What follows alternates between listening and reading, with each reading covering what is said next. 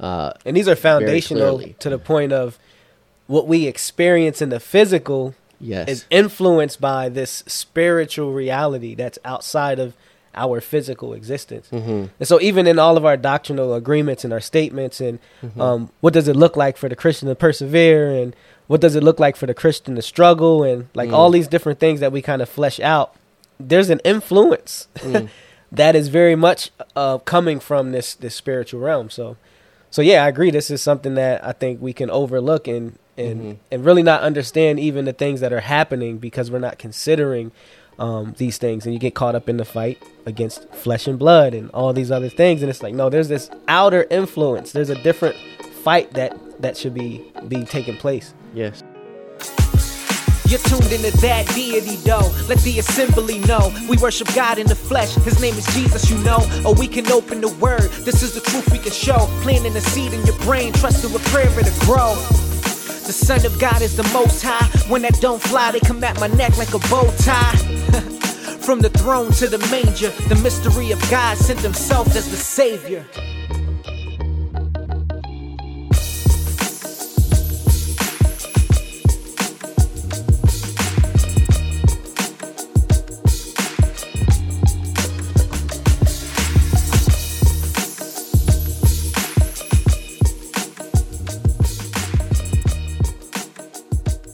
Welcome to episode 26 of That Deity, though, an apologetics podcast focused on the deity of Christ and the Trinity. I'm your host, EC Holmes, aka Yes. That's my real name. Um, thanks once again for tuning in for all the new listeners out there. Shout out to y'all. Um, I really appreciate you guys taking the time every couple of weeks just to tune in and, and just hear what I have to share. Um, really, the intentions, again, for those maybe tuning in for the first time, is just equipping and encouraging the body um, to dig into the scriptures more, um, to be ready and prepared to have an answer for those who may question you about your faith and what you believe. Um, it's pretty much an apologetics podcast, and a lot of the focus is often on deity of Christ and the Trinity. Um, but lately, um, we've been talking about a, a whole gang of things. Um, this episode is going to be much different. I'm actually um, going to be sharing an interview that I did a couple months ago.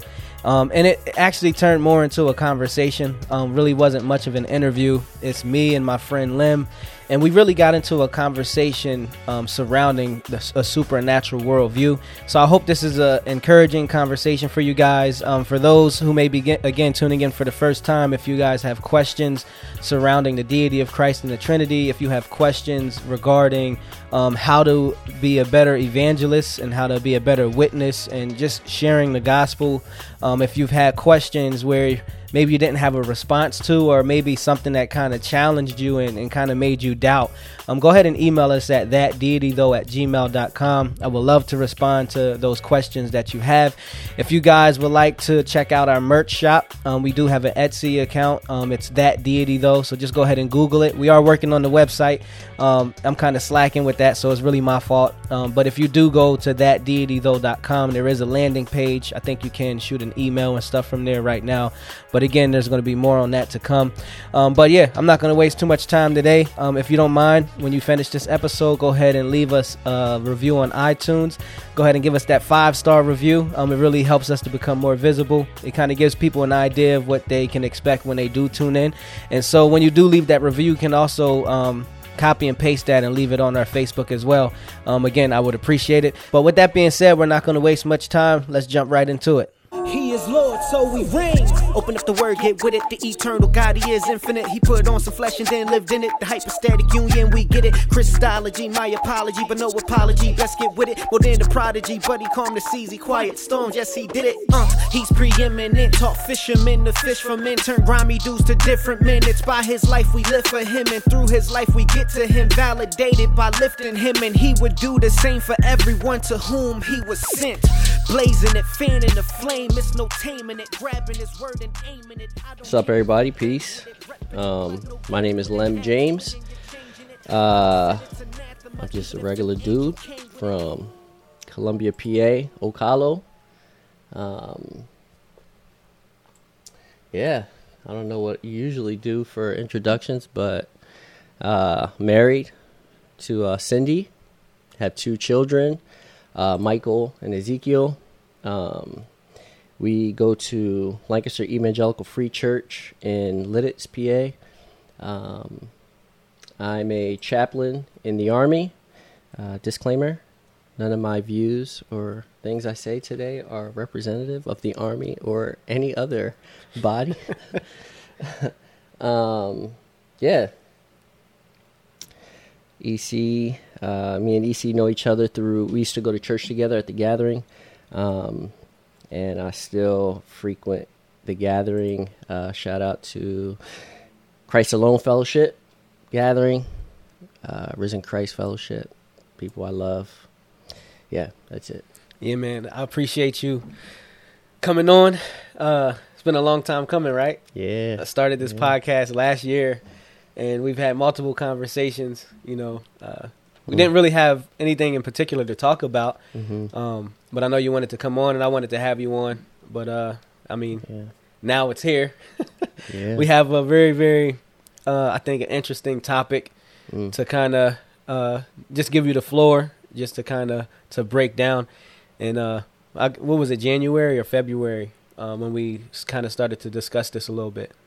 Yeah, probably around that time. Okay. hmm Yep. And so I thought it was interesting because, as you already know, you probably agree, is it's not often in reform circles, Mm. um, or maybe those who would consider themselves Calvinists, to Mhm. kind of talk about um, the world of the supernatural. Yeah. Um, right. It's one of those things that gets over sensationalized, and Mhm. um, we can see a lot of issues um, with the way some people apply what they understand about that, you know, Mhm. and how certain ideas are forced into the text, and just how that shapes uh, the practice of the believer, um, and even how the they lead other people. Um, but what was it that that you saw in the text as you were kind of digging into it that really shifted your focus to really want to kind of dive into this? Yeah. You know what I mean? Like, what was it that you saw that caused you to to kind of go on this journey for over a year now, right? Kind of looking into these things. Yep. So it actually has been, yeah, it's probably been closer to two, three years um, that it, it, you know, I started to really dive into it. So I, I was a student at Evangelical Seminary. Um, uh, shout out to Evangelical. And um, my Old Testament professor, Phil uh, Bollinger, um, yeah, we going through the Old Testament um, and just looking at some very interesting passages in the Old Testament um, just started sparking a lot of different questions in my mind. Um, for instance, looking at Moses and his interaction with the magicians, uh, Pharaoh's men, and their ability to do things like have their own snakes. And then we know the story, right? Aaron's staff turned into a snake and gobbled theirs up, but Pharaoh's heart was still hardened. Um, or looking at when uh, Saul went to the witch and is like, "Hey, conjure me up, Samuel." Right, and right. Samuel's like, "It's over for you." Um, and I could keep going. Right? There was just a lot of there was a lot of things that I was looking at that just started to to prick a lot of questions in my mind. Um, fast forward, uh, I got exposed to um, the Naked Bible podcast. Uh, that's Michael Heiser, um, and that started to bring up some very interesting uh, uh, conversations in my head and with people um, regarding the spiritual or supernatural. Um, but the tipping point for me was where I really started to to dive in deep um, into looking into these things was uh, in Ephesians three. I'll go ahead and just read it. Uh, my church, we were doing a manuscript study where basically what we do is the you'll just print out the entire text, the entire book. So in this case, the book of Ephesians, with no uh, verse numbers or headings or anything. It's just text, Right, right. Just straight through, nothing broken up paragraph wise or anything. Um, and what that does is it forces you to read it in a different way. You know, when we when we have our different breaks and headings and stuff like that, it it shapes the way that we would approach reading the text. And so as a good reform person at the time. Not that I'm not reformed anymore. I definitely wouldn't call myself that mm-hmm. anymore because of uh, what today's society has done to so many things. You group yourself into anything, you get a whole bunch of other stuff attached to you. Um, I love the doctrines of grace. Um, there's a lot about reform culture I hate, though. Um, but that's for another conversation for another day. Um, but um, let, let let me go ahead and, and read what I read that had me uh, start to really look deeper into these things. So in Ephesians chapter three, um, are you going to have some kind of like cool graphic or something? Yeah, I'll throw it up. Ephesians chapter three. Um, Paul's talking about the mystery of the gospel, and that being uh, the Gentile inclusion um, into the um, into salvation, into being in Christ. Um, I'll just read. I'll start at uh, verse. Start around verse seven. Um, says this Of this gospel I was made a minister according to the gift of God's grace, which was given me by the working of his power. Again, this is Paul. Verse 8 To me, though I am the very least of all the saints, this grace was given to preach to the Gentiles the unsearchable riches of Christ, and to bring to light for everyone what is the plan of the mystery hidden for ages in God, who created all things, so that through the church the manifold wisdom of God might now be made known to the rulers and authorities in the heavenly places. This was according to the eternal purpose that he has realized in Christ Jesus our Lord. So I paused because you know the verses I would frequent were Ephesians two because you know that's like the Reformed right passage. exactly. You know the Romans nine, the John six, all the good ones. You know what I'm saying? Like let me find out. But I, as many times as I would have read read Ephesians, I just never read this and was like, hold on, what is this saying right now? It kind of threw me off. Um, let me slow it down. So that through the church the manifold wisdom of God, so that varied wisdom, that, that diversified wisdom of God might be made known. So God is using this church with the Gentile inclusions to do what, I think, that he might be made known, that his manifold wisdom might be made known to the rulers and authorities in the heavenly places. And this was according to the eternal purpose that he realized in Christ Jesus. So I'm like, hold on. what is this saying? Like, exactly. And I think what it's saying is God's saving of the Gentiles and the church in general is going to bring him glory as the heavenly rulers and authorities, just to use this terminology, sees what he's doing. How wise he is to save a people from the world, from all over the world, a people that used to worship Osiris or whatever, mm-hmm. Baal, or go across the world and just start picking, you know, the Hindu gods or in the Americas the the lowercase g gods that were worshipped. Right. And I thought it strange that it said in the heavenly, you know, in the heavenly places. So, I mean, if you just look in the book of Ephesians itself, you're going to see in a popular, very popular um, passage in Ephesians six. Um, I hope, I hope at home, you know, or wherever you're at watching this, you're able to open a Bible. If you're in a car, don't do that. but it might not be a good idea. It's not a good idea if you're you're like me, just listening to YouTube, like through your headphones, like as you're driving from job to job or whatever. Um, but when you get a chance, I, I do encourage you to look at these passages and really test what I'm saying because there's a lot of I think. I'm going to say a lot of I think today um, because I don't know everything. Um, but I'm convinced of some of these things. So uh, in Ephesians 6, starting in verse 10, um, says this Finally, be strong in the Lord and in the strength of his might. Put on the whole armor of God that you may be able to stand against the schemes of the devil. For we do not wrestle against flesh and blood, but against the rulers, against the authorities, against the cosmic powers over this present darkness against the spiritual forces of evil in the heavenly places. So, again, we see these rulers and authorities, um, and it being tied to other terms here in the heavenlies, and specifically evil, like not good forces. Um, and these are spiritual forces because it's not against flesh and blood. And this is why I actually think this is so important to talk about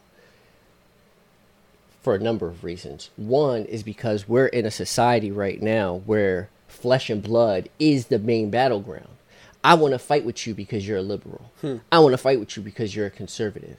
I want to fight with you because you're Black Lives Matter. I want to fight with you because you're Blue Lives Matter or All Lives Matter. I want to fight with you because you have some political or sociological attachment that's so strong in your life that that's your identity right now and that's the battleground on which you're operating. Hmm. I'm like, listen, no, I'm sorry. You have a bigger war going on. And it's going to smack you in the face real hard when you die and you're staring the Lord Jesus in his face. And he's looking at you and saying, Yo, what you do with them talents I gave you? Hmm. You buried it? You wasted time with it playing these other games? That's not that's not you are enlisted into a force. You are enlisted into a a army, into a military that is not concerned with those things. You're a spiritual people. Your battle's not against flesh and blood. Don't don't get it twisted. I'm not saying that the, it doesn't flesh out. it, I'm not saying that it it sometimes doesn't manifest itself in some of these political or sociological ideologies that come out and are demonic. Right. But what I am saying is there's a human being that's being driven in all this, and that your war is not with that person. If there's anything that this past year or so has shown, is that people have lost sight of the fact that we are spiritual people, and that our battle isn't against flesh and blood just just look at what's going on in the streets in America. You know what I mean? Right, like, yeah. and I'm I'm talking largely to an American audience, but it's all over the world. I mm-hmm. think. Anyway, so I, I, think it's important for that for that reason. Um, I think it's important because there is a form of spirituality that is expressing itself in very strange ways. Let me explain look at Marvel movies, right? Mm. There are people that can they know the canon of Marvel movies better than they know the canon of the scriptures, mm. the Bible, right? And in the Thor movie, I, I, I like those movies. I watch them. There's a there's a scene in the, one of the Thor movies. I think it was the first one, and Thor said something like, he said something like, what you guys separate you guys look at science and you look at magic as like exclusive or you know as as opposing. But for us there there's it's not there's no difference. It's all meshed in. He said it a totally different way. But it's true right? There's there's realities where god is not surprised by lasers or nuclear bombs or cell phone technology. None, none of it. None of it is surprising to God. It's new to us because we discover these things, mm-hmm.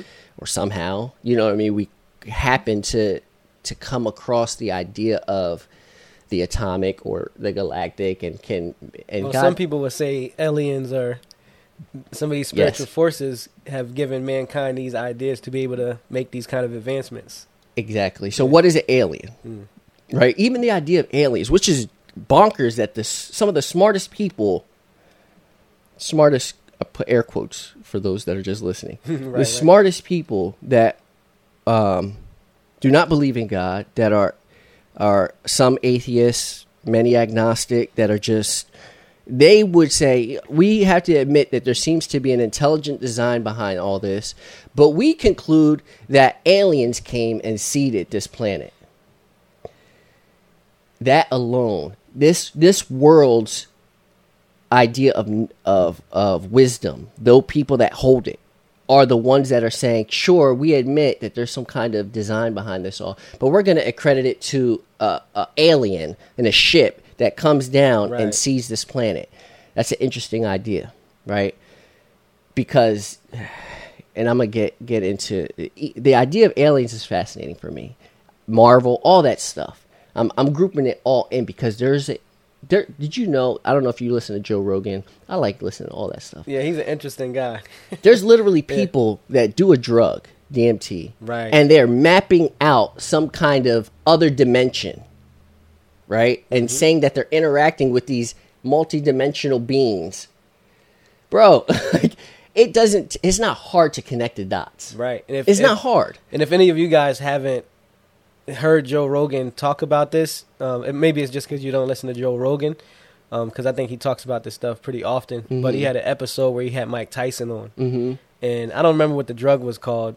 They're like lick a toad or do something weird with some Right, and drug. it kind of changed Mike Tyson's whole. It changed his life. Yeah. you know, he started to love people more, and you Mhm. know, he, said he don't hate anyone anymore. He doesn't want to fight, which was weird that he started boxing again after I, I listened to that. I thought he was really done. Yeah. Um, but at first, I'm thinking like these people are hallucinating, and maybe on some level they are, but um, they all seem to be having this same kind of experience where Mhm. they're they say that they're making contact with some other like not human type um, of a thing where they would say it's aliens or some type of a spirit world hmm um, that they are able to kind of tap into, you Yep. know. And, and so the world has their ideas about all of this stuff.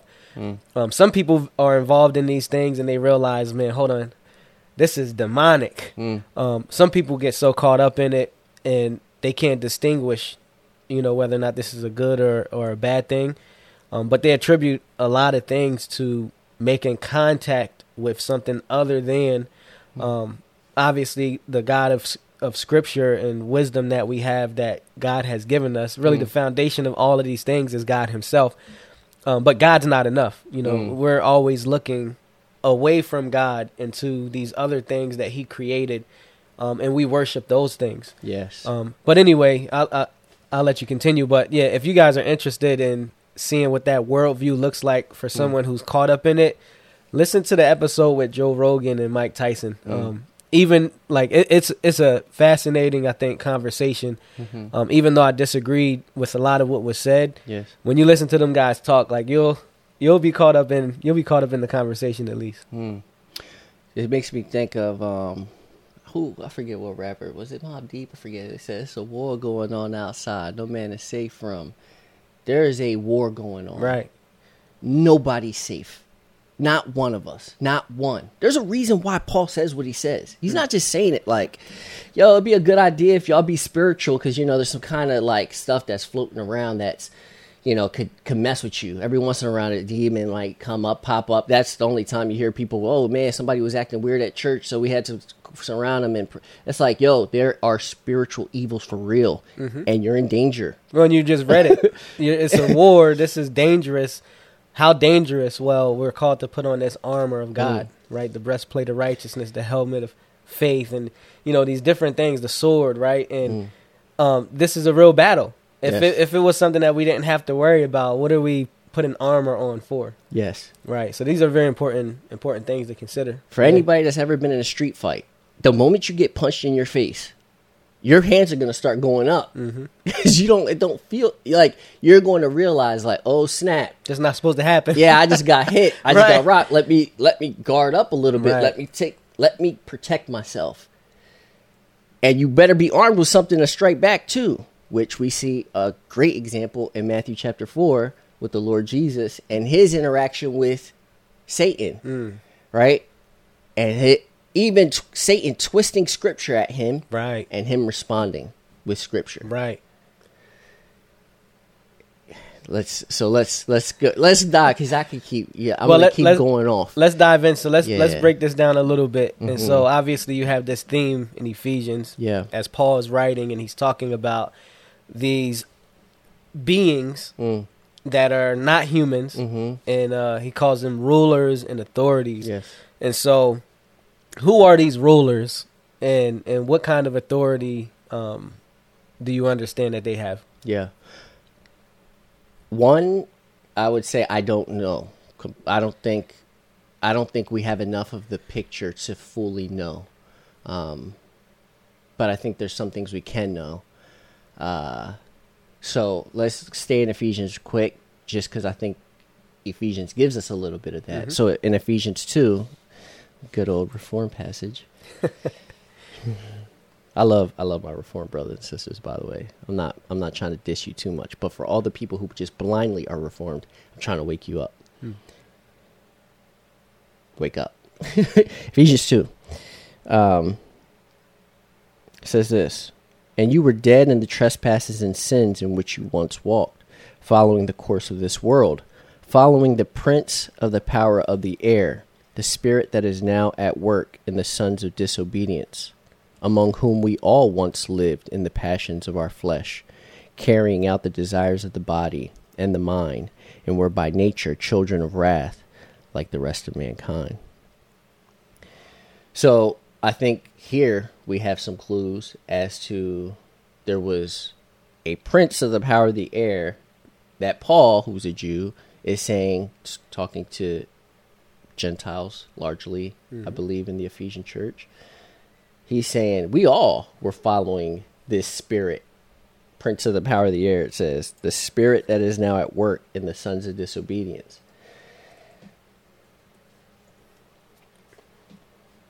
I think that I think again, I think take note that this spirit is Satan.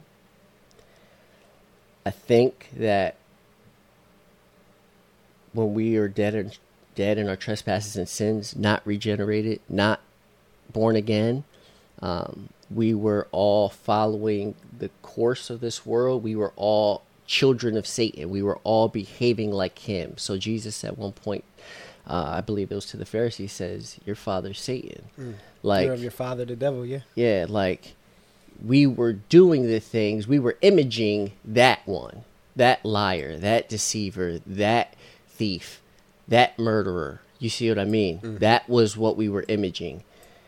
When you're in Christ, when you are a child of God, you will bear fruit. You will you will image him. You will have love and joy, peace, patience. You will bear the fruit of the spirit, right? The in Galatians it, it clearly shows the things that are of the flesh and that which is of the spirit. So you can tell if you're of the flesh if you do those things that are of the flesh. If you're in the spirit, you will do those things that are in accord with the spirit. So I think that here in Eph- Ephesians 2, we have a little bit of a picture of that rulers and authority. I would also um, look at passages like Daniel 10, and he's saying that there's a prince. So we could just go there quick in Daniel 10, Daniel 10, what's the passage? uh, starting at verse.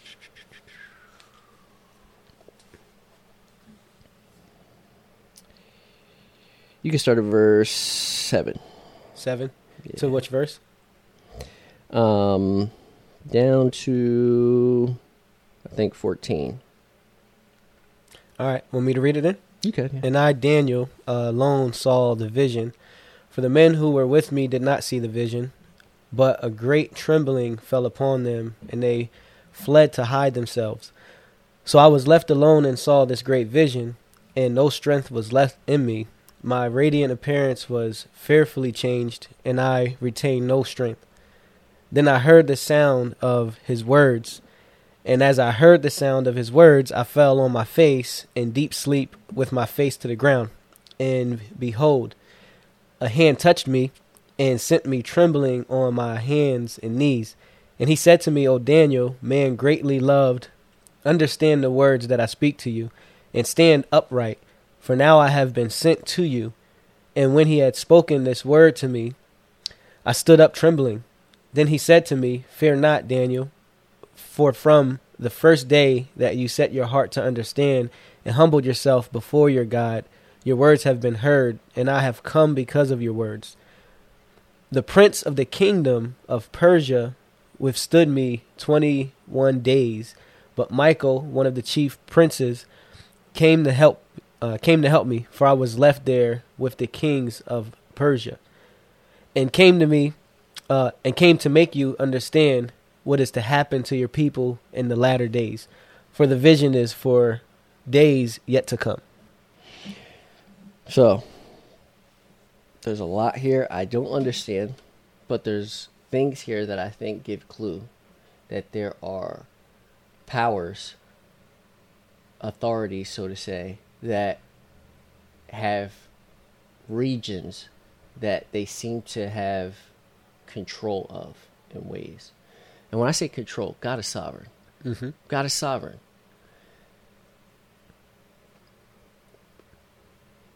Put a pin in in in this conversation as we'll go to Job one, and I think we'll find some other things there that may help to to make some clarity of what's happening. I think.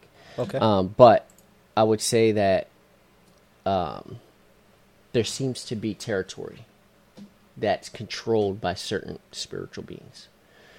Um, in this case, this prince.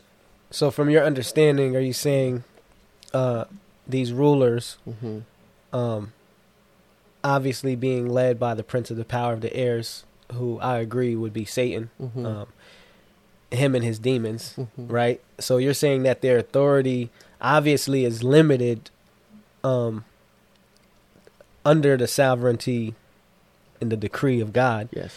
And you would also say that their authority is limited regionally, Yes. potentially, or do you think I think from what we can gather here and in other passages like this, I think it is they don't have.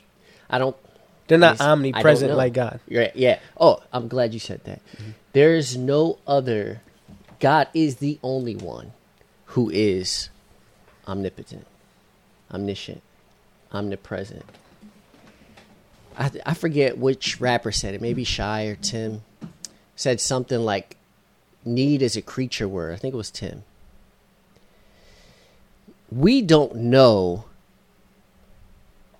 what we do know that even Satan, who seems to be the strongest of the spiritual beings, the serpent, the dragon, right? This adversary, we know that he was created, and we also know that he is not omniscient. He is not all these omnis, right? We don't know the needs, so to say, of these beings. We know that they are limited. They they cannot be at every place at all times Right. Their reach i'm not saying that they don't have a far reach and that they're not it's i think it's much different than what we in our um encapsulated you know bodies Right. I mean, and, and to go back to what you were saying earlier, as far as this battle, yes. Um, if we look at it, I mean, you're in the in the military, yeah. And so if, if we are in battle and I'm leading this army, let's Mhm. say, I'm gonna have this platoon stationed here. I'm gonna have this one over here. We got the navy going to be on the sea, Mhm. um, and so if this is a battle against, um, if this is Satan's battle against the elect of God, hmm right? Um, he, I would, I could see that being set up the same way. Like you said, we know this. You know, we we see through a glass dimly in a lot of different ways, right? yeah Um, but I can see how they could be set up regionally or Mhm. you know occupying certain territories for a certain kind of um, oppression um, to bring about what whatever it is that like like we like we both agree that it's all under God's sovereign sovereign decree. yeah Um, and, and so anyway, I just wanted to to kind of tie that in there. Yeah, I, I mean, I'm not sure we have enough. I think there seems to be some type of, and I don't even know to say. This is a stretch, to to say a hierarchy.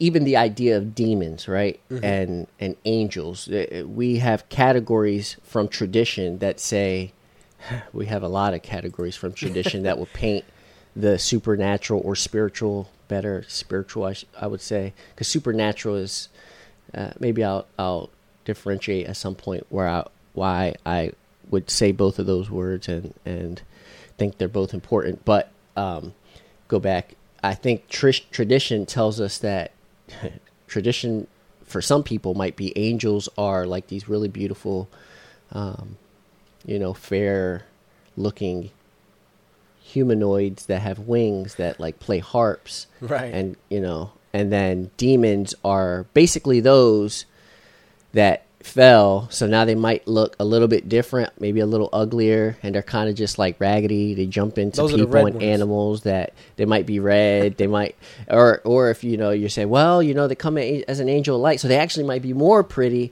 they might look like a celebrity might look Mm. and they jump into people and they jump out of people like i think that even what we see in ephesians 6 um, let me go back to the hierarchy idea of it all.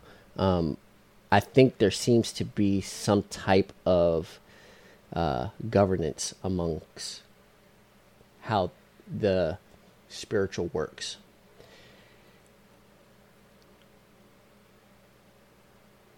And if we're going to use earthly military terminology, a chain of command, so to say, but at the end of the day, God calls what's going to be allowed and what's not going to be allowed. So who's ultimately in all chains of command? This God is sovereign. He's in all chains of command. so let's go to Job one because I think I think we'll, we see some interesting things that um, can't just be easily dismissed. And unfortunately, a lot of the commentaries we'll read literally will just skip over hard stuff. And it's a problem. Mm-hmm. You know what I mean? Like we people have questions. If you're actually reading this to know God and to understand, you should stop when something doesn't make sense or you're like, "Yo, what was that?" Like that's kind of weird. Don't just brush it off. Just look into it. Like Take time. yeah, Job one. Yeah, and I, I don't like when commentaries do that. Yeah. You know, uh, because there might be a specific text you're wrestling with, and you're like, okay, so what are? Let's see what some scholars or some people that we respect. You know, how do they view this verse? And I think transparency is great. Um, it's not really transparent just to leave it blank. It would be nice to kind of read in there. You know, uh, not so much speculation, Mm-hmm. but at least to say, you know, either look here Mm. you can maybe get a better understanding by considering these other texts, Mm. or to flat out say, you know, I don't know what Don't this know. verse is Yeah. talking about. um, but anyway, let's look at this Job one passage. Job 1. Um, we'll start at verse 6. Now there was a day when the sons of God came to present themselves before the Lord, and Satan also came among them. The Lord said to Satan, From where have you come? Satan answered the Lord and said, From going to and fro on the earth, and from walking up and down on it. And the Lord said to Satan, Have you considered my servant Job, that there is none like him on the earth, a blameless and upright man, who fears God and turns away from evil? We'll pause. So, sons of God. I believe it. Uh, if you want to look this up, I think it's Southern Baptist Seminary, Southeastern, so one of those. If you look up "Sons of God," um, and you type in uh, on YouTube, like you, there's a professor that he talks about like what that terminology "sons of God" is almost exclusively going to in the Old Testament. It's going to be talking about sons of God being uh, divine or or uh, uh, spiritual beings, right? You'll see sons of God in Genesis six. Um, here, you're seeing sons of God. Sons of God is basically lowercase g gods. I think. Um, I'm convinced, um, and we can go to those Genesis passages where I think we also find a lot of clues on what's happening in the spiritual and and I think it ties into the entire story of the Bible. Um, but Job 1, I think here we see that there's a reporting happening. They're presenting themselves before God, um, these sons of God, and Satan is amongst them. The Satan or the adversary um, is amongst these sons of God. Um, so the idea that God has uh, give allows access to him in a way, and there's dialogue. Would you say Satan is that mediator No, between um the demons and and God? Like Mm-mm. is and what what I'm saying is I'm not sure if we see this in the text at all, but are there instances where any other fallen angel other than Satan has any kind of communication with God? I think so. Yeah. Uh, First Kings. Uh, we'll start at verse 19. 22, 1 Kings 22, verse 19. And Micaiah said, Therefore hear the word of the Lord. I saw the Lord sitting on his throne, and all the host of heaven standing beside him, on his right hand and on his left. And the Lord said, Who will entice Ahab, that he may go up and fall at Ramoth Gilead? And one said one thing, and another said another. Then a spirit came forward and stood before the Lord, saying, I will entice him. And the Lord said to him, By what means? And he said, I will go out and will be a lying spirit in the mouth of all his prophets. And he said, You are to entice him, and you shall succeed. Go out and do so. Now, therefore, behold, the Lord has put a lying spirit in the mouth of all these your prophets. The Lord has declared disaster for you. Hmm. I think Right, right. that this was not just. Uh, let me say this too. I don't think that these stories are here, whether it's Moses and you see crazy stuff happening, or this this vision, or, or I don't think this is just like this is a good thing to kind of throw in to kind of say what happened actually in the physical, you know, and is uh, just the real reality. These are just mythical stories Right, that are kind of just you know that whole splitting of the Red Sea. That was just like a metaphor, like we got away. Hmm. No, I think this stuff actually happened. I think this stuff is important. right, right. I think it's Yeah. like, yo, we are. So, this is talking a little bit to the cessationist idea and to the idea of people who are so afraid of supernatural because they've been abused in Right. some Pentecostal church or something crazy, right? We, if you want to downplay the reality of the supernatural or spiritual, you are you are really treading on dangerous ground because resurrection is right there with that. Right. First Corinthians 15. Once you take that away, like you might as well be going doing something else. Go lay up with some chick. Go smoke weed. Smoke crack. While out. Like it don't it doesn't matter. Yeah. Go go live this meaningful life to the full whatever full is for you. Go gamble, go build an empire. Do do what you're gonna do. Because it doesn't matter. Yeah, in the end, it doesn't matter if you take away the supernatural aspect of, of reality. Jesus actually rose from the dead. Right. is he actually ascended. He actually is coming back. He's mm-hmm. actually going to stare you in the eyeballs. Actually. That should create a little bit of, mm, Right. oh snap. Right. This is for real. exactly. Yeah. If you don't believe anything I'm saying right now, then like, might as well, why even listen to this podcast? Mm-hmm. like, just for your, I don't, I don't get it. I wouldn't. If I didn't actually believe in the resurrection, if I didn't actually believe in the Lord Jesus, like Right. he's actually ascended and somewhere right now preparing a place for us. Actually, I won't. I wouldn't be sitting here, bro. I'd be doing something else. Not that I wouldn't want to hang out with you. You're cool people. We just might be talking about something we else. be talking about something else. Like right. Right. I don't know. I'm sure there's a bunch of people who wasted their time thinking that they were doing the things of the Lord, but He's going to say to them, "I never knew you." Hmm. That's a whole nother conversation for a whole nother day. Let me let. It, I, I lost my train of thought.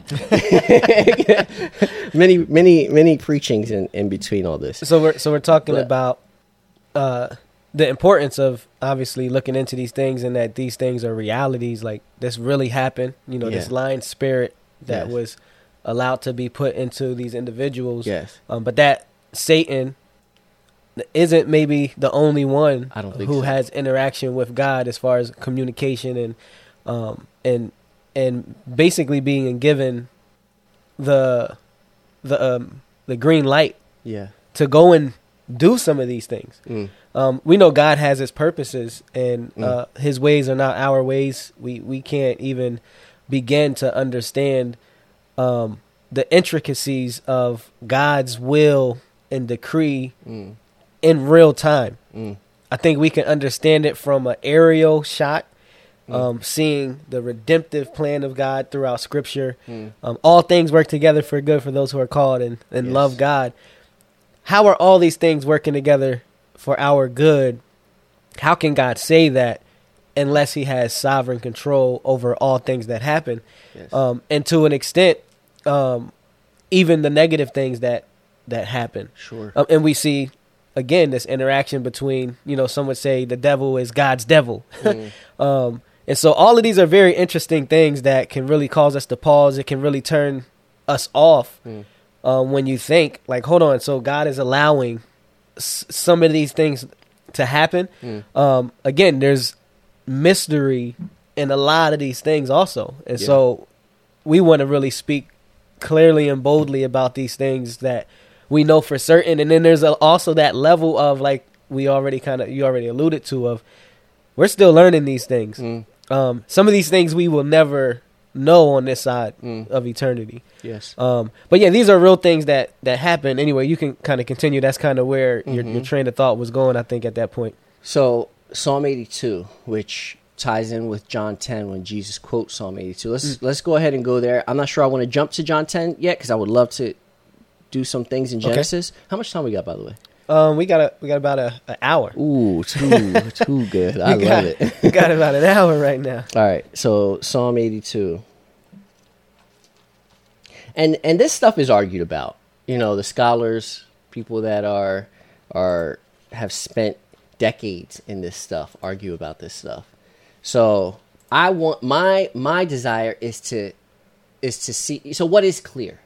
What what is um, what seems to be clear? What seems to be things that we can say, okay, I don't really know this or that, but what can I derive from this to be like, oh, snap, okay, um, there is actual spiritual beings. There is actually like, and I hope to build a case for that. But even beyond that, if you're a person that's like, I'm not really convinced at everything you're saying, Lem, um, at the end of the, the day, Paul's worldview and the New Testament writers, which we'll we'll look at some of that too, Lord willing, they have a very spiritual and supernatural worldview, and you have to take that away, and you have to consider that in your life. I don't care if you don't believe the gift of tongues is not is or isn't today. I I I, I, I could care, I could care less, or I couldn't care less, whichever one. You know what I'm saying? Yeah, yeah. There's things that you better care about concerning what I'm saying because it's real, Right. And it's in your house. Right, and let's not be passive when it comes to these things that we come across where we don't have clarity or understanding, we don't know what it's talking about. Like you said, it's there for a reason. Yeah. Um, and these are things that we should pray about. Um, We should be studying the scripture to see, um, you know, what we can come away with. It's it's there for a reason, Yeah, but we have to be careful, you know, in, in, in these things. Mm. You know what I mean? We have to be careful.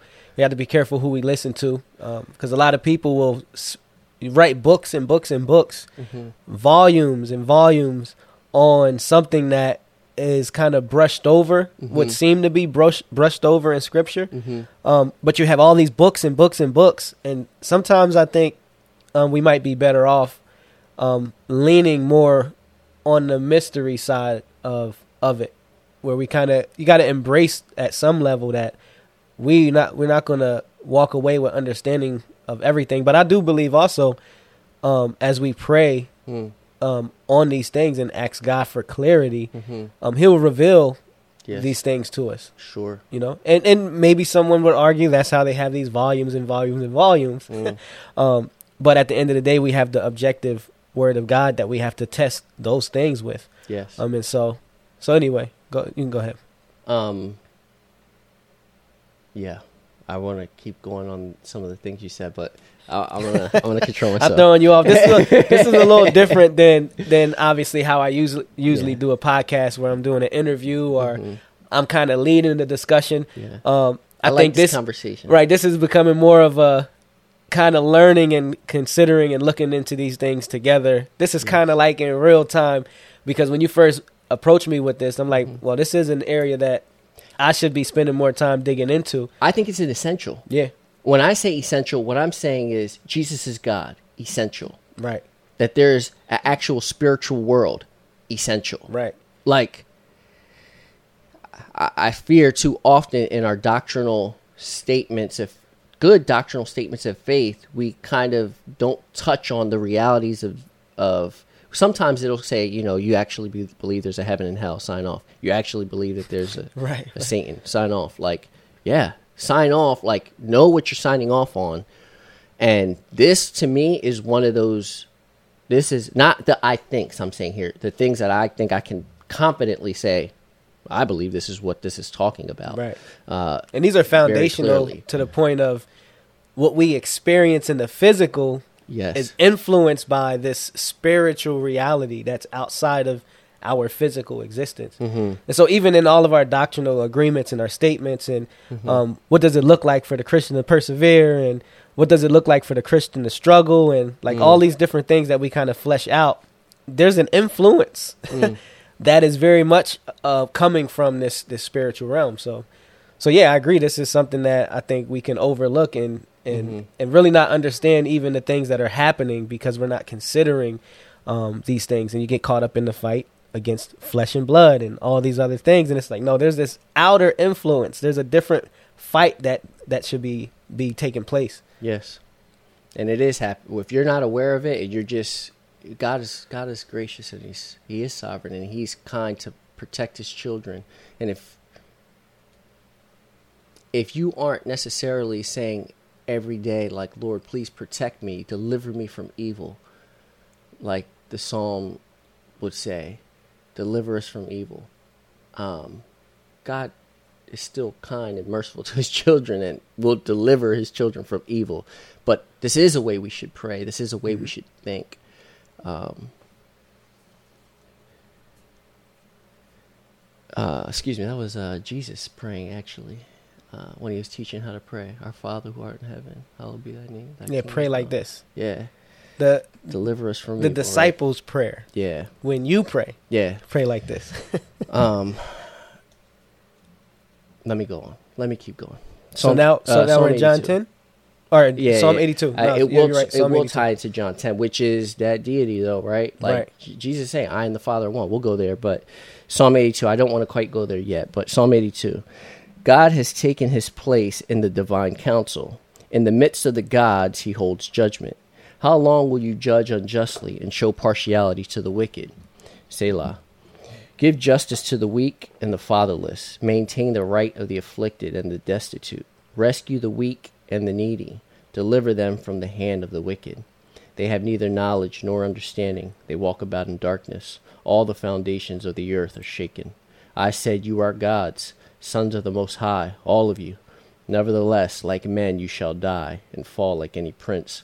Arise, O God, judge the earth, for you shall inherit all the nations this passage of scripture, especially if you have been around any type of cultish or like religion like that, has been taken in all different kinds of ways. Some people are like, "Yo, see, we're all gods. I'm God. You're God. What's up, God?" Like, right, right. what? like, are you this in the ancient Near East? They're under when they read this, they literally were not thinking, "Oh, me and you are God."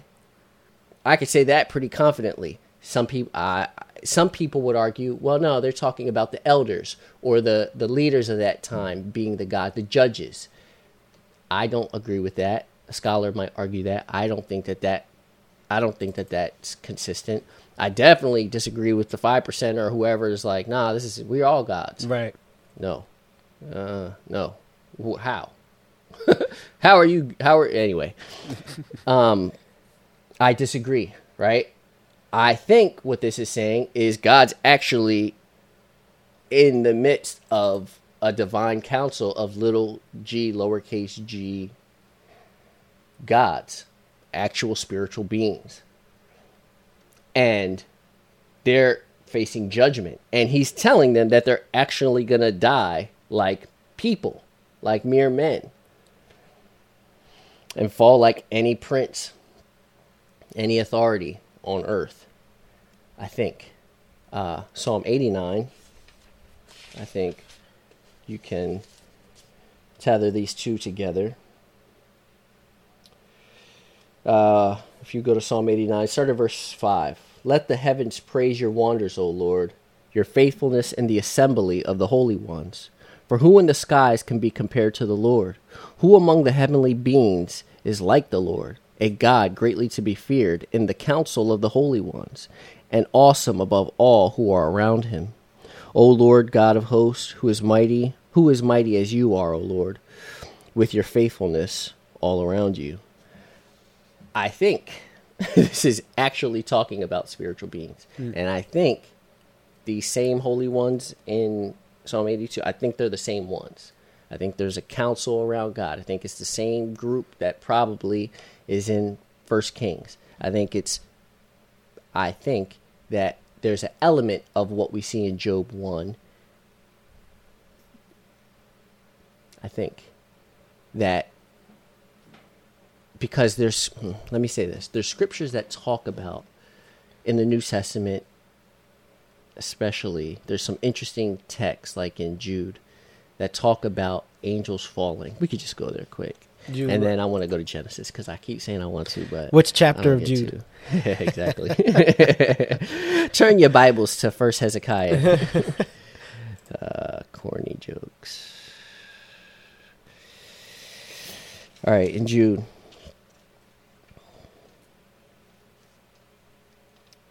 Start at verse, let's just start at verse 5. Now I want to remind you, although you once fully knew it, that Jesus, who saved a people out of the land of Egypt, afterward destroys the, destroyed those who did not believe, and the angels who did not stay within their own position of authority, but left their proper dwelling. He has kept in eternal chains under gloomy darkness until the judgment of the great day, just as Sodom and Gomorrah and the surrounding cities, which likewise indulged in sexual immorality and pursued unnatural desire, serve as an example by undergoing a punishment of eternal fire. Yet, in like manner, these people also rely on their dreams, defile the flesh, reject authority, and blaspheme the glorious ones. But when the archangel Michael contended with the devil, was disputing about the body of Moses, he did not presume to pronounce a blasphemous judgment, but said, The Lord rebuke you. But these people blaspheme all that they do not understand, and they are destroyed by all that they, like unreasoning animals, understand instinctively. Woe to them. It goes on. Just, remember, it just reminds me of like back in the day in Christian hip hop. Like, y'all blast the devil with my full full. I don't think so, won't. bro. but um, there seems to be uh, spiritual beings that I think it's what we see in Genesis six. Were doing stuff they shouldn't have been doing, and those were specific angels that got locked up, like literally locked up. Maybe locked up today. I'm not sure how that works. Depending on your eschatological views, I I'm not an expert in that stuff, but it seems pretty clear. And I think this, I think some of that was from Enoch, which is a whole other conversation too. Right, yeah, yeah. but, the, but like this is the kind of stuff. Again, pause. This is the kind of stuff. You just lean into it. It's not going to hurt you. God is going to help you. If you're His, He's going to help you through these things. Yep. Just because something comes from the Book of Enoch and it, and we don't hold it as canon doesn't mean you have to be all look Yeah, into it. You just understand it rightly for for what it is. It's not scripture, right? Yeah. It- it's something that you prayerfully read through and Mm-hmm. see what's in there that you know what in the scripture came from that Yes. in a sense. Um, what's alluded to yes. in that book. Um, maybe look at it. yeah. You know, we look right. We look at tons of things. Um, you know, Paul quoting um, the poets, Mm. right? Um, no, it's not scripture at all. Mm-hmm. But there's no problem with okay, what else was said in that? Yeah. You know, it it we learn as we look into these different things. It gives us a a, a certain perspective, we gain context right? to the audience of that time. Yeah, but we just can't. mindset. we just can't get to the point where these things are elevated to the point of scripture. Mm-hmm. Um, there, it's a very different. Uh, it's a very different kind of uh, piece of piece of literature in in that sense, right? It's not God speaking to His people Mm. um, in that book. Right? Mhm. God can use different things, absolutely, but this is the very Yes. word of God itself. Yeah, there's a lot. There's a lot to be talked about regarding that. Um, I know that's Let's not why you brought it up. Genesis. I know I keep throwing you off. I have a lot of things in my mind right now. Let's let's do go to Genesis because I think I think it's it may be helpful for some people to see kind of like the lattice of of how some of these this thinking comes together. Um, big, you know, picture s- pull back, um, if you don't mind. Um, so uh, I'm gonna do a quick. How much time again? Um, We still got a while. Okay, Yeah, good. no. So there's things I'm going to say I think in here again. I'm going to keep stressing that because it's a lot of I thinks. And then there's things that I think are very clear. Um, so Genesis 1, it's very clear that God is the the uh, the source of creation. God is the source of creation.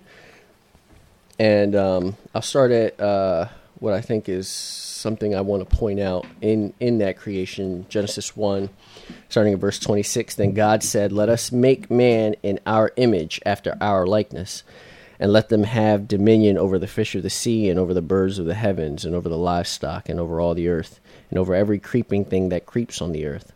So God created man in his own image. In the image of God, he created him. Male and female, he created them. And God blessed them. And God said to them, Be fruitful and multiply. And it goes on. So, human beings are created in the image of God. Very interesting, which is very debated, is God, that plural, us, let us make man, is God saying, let us, the Trinity, let us, just talking as like a king would talk, let us do this. Is he talking to the heavenly hosts? I don't know. But I think if I were to lean one way, he's talking to the heavenly host, but it's the one that says, so God created himself now is creating mankind in his likeness and image. Yeah, I would Um, actually disagree with that. Mhm. Um, as far as the who is the us, Mm-hmm. um, I actually did an episode where I was going through these different passages um, that kind of makes it clear that although the being of God, there is one God, there's this Yes. plurality about this one being. Mm-hmm. Um, and so, like that verse 26 and 27, because you have all of these different statements. Mm-hmm. God said, let there be light. God Yes. did this. God did that. Um, and then you get to verse 26, Uh-huh. where God says, let us. Yes. Um, and it's not so much of just a conversation, um, it's actually a conversation of inclusion mm-hmm. um, because let us make so this is something that the us is doing together and so let us make man in our image after our likeness and so the the the thought there has to be that this it's this us that is creating Mm-hmm. right Us as in humanity and God? no no it, God well at this point it's just Trinity, basically. Right. At the at this point it's just the idea or the understanding that the us Mhm. is what created mankind. Okay. Um and then the conclusion of that Uh-huh. so that there's no speculation is verse It's 27. Yes. In the image of God he created them, man and female he created them, right? Yes. And so this us mm-hmm. has to be God Mm-hmm. because it's this one image that man was created in and Yeah. they were created in the image of god god created them and then you have other texts that talk about um what is I- the isaiah passage uh, 22 44 or 44 22 i forget which one it is. um but that he alone Mm-hmm. did these things Yes. and so for the trinitarian we take these texts along with the other scripture that shows that he sends forth his spirit and they are created Yes. um, and then we understand this text a li- with a little bit more light because it's not definitive. This isn't a verse on the Trinity, Yeah. right? It's just a verse that's saying mankind was created by a plurality, something that is plural, mm-hmm. right? Yet at the same time, we know that God is one. Sure. So this is one of those things where we can say the term Trinity is not in the Bible. Uh-huh. But this concept of God being one, yet something about him is plural, Mm-hmm. this text screams that. Unless we want to say, because the us created, Sure. The us can't be the angels because we're not created in their image. And verse Mm-hmm. Yeah. 27 says we were created in the image of God. Uh huh. Um, and so, so I, I'm not saying that you wasn't, you wouldn't yeah, yeah. agree with that, but I'm a lot Let me more. nuance a little bit what I'm saying. I'm a lot more clear. I want to be a lot more clear Sure. on what this text. I agree is with and you is not saying. in that what is clear is that God created humanity. Right. The us though, why why I think he's speaking to uh, let us create because one, I, I the means by which God does anything, right? Mm-hmm. Um, and I'm sure. Did you get into the whole angel of the Lord piece and? That's something I'm looking okay, forward to getting okay. so but that doesn't mean you anyway, can't share. I don't want to. I don't want to veer too off. Got you. why I would say I I have the us allowing for the heavenly host is because of other passages in this this literary section of Genesis 1 to 11. So again where we would see us is in chapter 3 after the fall. Let Let's- us go down. Uh, well, that's in 11. Um, it says in, in chapter 3, it says this. Um, verse 22 Then the Lord God said, Behold, Right, right. the man has become like one of us in knowing good and evil. Now, lest he reach out his hand and take also the tree of life and eat and live forever. Therefore, the Lord God sent him out of the Garden of Eden to work the ground from which he was taken. He drove out the man, and at the east of the Garden of Eden, he placed the cherubim and a flaming sword that turned every way to guard the way of the tree of life. So I think this is a, again this is in the I think category. I think that us is he's again. I think I I'm not. I I am for sure that God is the the creator alone. He gets credit. His means by which he does anything, I don't think. I think that's. you can go a lot of different ways into this. You could say, is evolutionary creation a part of, you know, God's plan? Maybe I don't know. I'm not. I I don't know. Is it a literal six day literal? Like, how did God actually do these things? I think you know.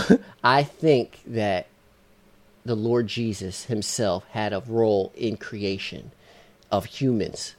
Um, I think that God actually took a rib out of Adam, actually, and created a woman. And I think that that is mind blowing of a surgery and of a scientific thing that happened, actually. Um, so when I say us, I think that I don't know. I think the us is speaking to the heavenly hosts, and I think that includes um,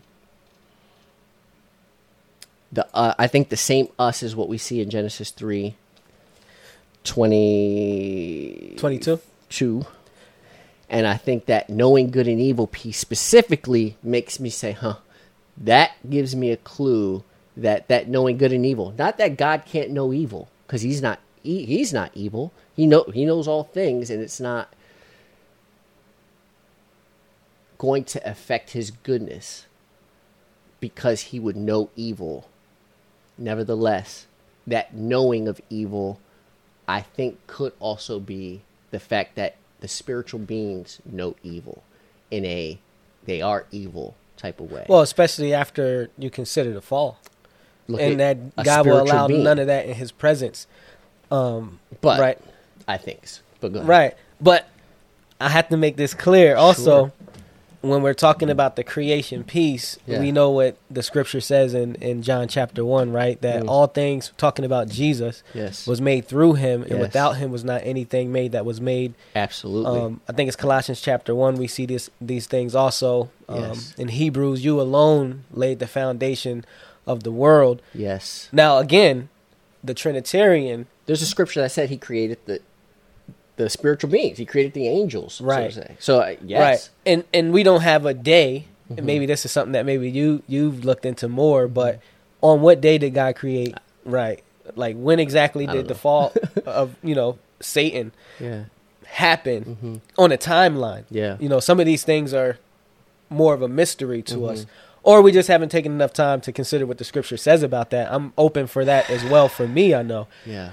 But when we when we're talking about the context of God creating man and this Mm-hmm. us, I can't see any room for anything other than God Himself sure. being involved in the us Okay. in that passage. Yeah. Because the us was involved. Yeah. Um, but then again, we look at these other scriptures. Uh-huh. All things that was made was made through Christ. Christ was uh, Christ was used, right? The Father created all things through through the Son, Yeah. right? And again, like I said, He sends forth His Spirit, and they are created, Mm-hmm. and so the Spirit is involved. Um, And so when we're looking at the text, when we consider all of Scripture, and we're talking about God's act in creation, the only, uh, let's say, individuals or persons or it's kind of hard to put terms Yeah. to things because you don't want to you don't want to say the wrong thing um, but as far as on the creative side of things of- as far as creation you see god which we many times attribute to the father um, and then we see his son and we see the spirit Uh-huh. being involved in actually Creating. creating Yes. and we see these authorities, these little gods, these Yes. rulers, um, having a particular authority Sure. and influence over this creation.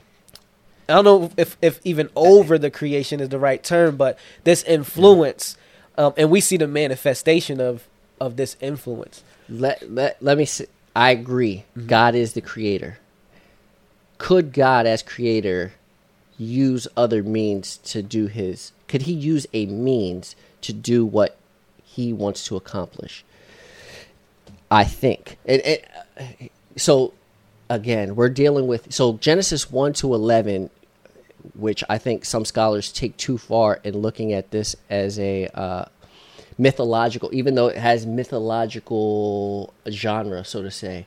There, there's other uh, ancient texts that have a seven day creation and have elements of what we would see in this kind of talk. You know, I think not because it's just a mythology and that you know Noah's flood didn't actually happen and all that stuff, or there was just a big flood and everybody mythologized mythologized it, if that's even a word, in their own way. I think it's the actual thing that happened and it got twisted in other ways, and the scriptures are the one that is of the true account. So I think Genesis one creation is authentic. I think it's real. I, I do think it's in a genre. I do think it's in a, a certain language to be understood in a certain way, not necessarily a scientific way. Um, but I'm saying all this to, to go to another scripture where I think could talk towards why I am thinking this. So in Proverbs, which again is wisdom literature and is going to be read a certain kind of way, um, Proverbs chapter 8, we see wisdom personified, right? And the way that uh, just just hear this talk. Um,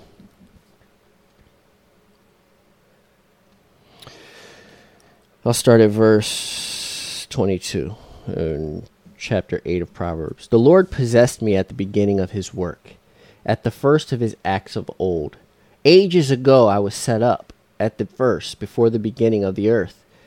When there were no depths, I was brought forth. When there were no springs abounding with water, before the mountains had been shaped, before the hills I was brought forth, before he had made the earth with its with its fields, or the or the first of the dust of the world. When he established the heavens, I was there. When he drew a circle on the face of the deep, when he made firm the skies above, when he established the fountains of the deep, when he assigned to the sea its limits, so that the waters might not transgress his command, when he marked out the foundations of the earth, then I was beside him like a master workman, and I was his. del and I was daily his delight, rejoicing before him always, rejoicing in his inhabited world, and the delighting in the children of man. And it goes on. So, is wisdom an actual being? Like it's personified here? No, I don't necessarily think so. God was always wise. Right. There, there's there's things there's things we're speaking on right now that we can only talk so far on because we're finite and I'm not smart. you know what I'm saying? I'm not a very intelligent human. I'm a probably a very average human being in thinking. And my mind is going to go tilt before many others. But before we can actually grasp the depths of all these things everybody's mind goes tilt way before actually grasping. Mm. You know what i'm saying? So how god's wisdom in the in the the the writer of proverbs 8 probably solomon in his writing of these things like and he's writing this is it just to be like have a dope pen like a, you know like right. an mc and be like yo i'm gonna watch how i freak this like Right, right. i don't i don't this is holy spirit inspired and i don't know how this all plays into actual like how stuff was but i don't i don't remove that from the the category mm. so to say so there is a system that god has set forth that includes physics and Einstein's theory of relativity, relativity, even though it's not Einstein's, because it was before Einstein could have comprehended. You see, you see what I mean? Like, there's things that, and I don't even know if I'm speaking about this right, because I'm not a physicist or a mathematician, but there's there is there are rules one plus one equals two and things that are way beyond that that god always had but there's a system in this universe that is and it seems like proverbs 8 seems to include so how can i say this man? This is hard. This is hard to even talk about. I think it was in wayne grudem's the systematic theology book but the like a bridge version.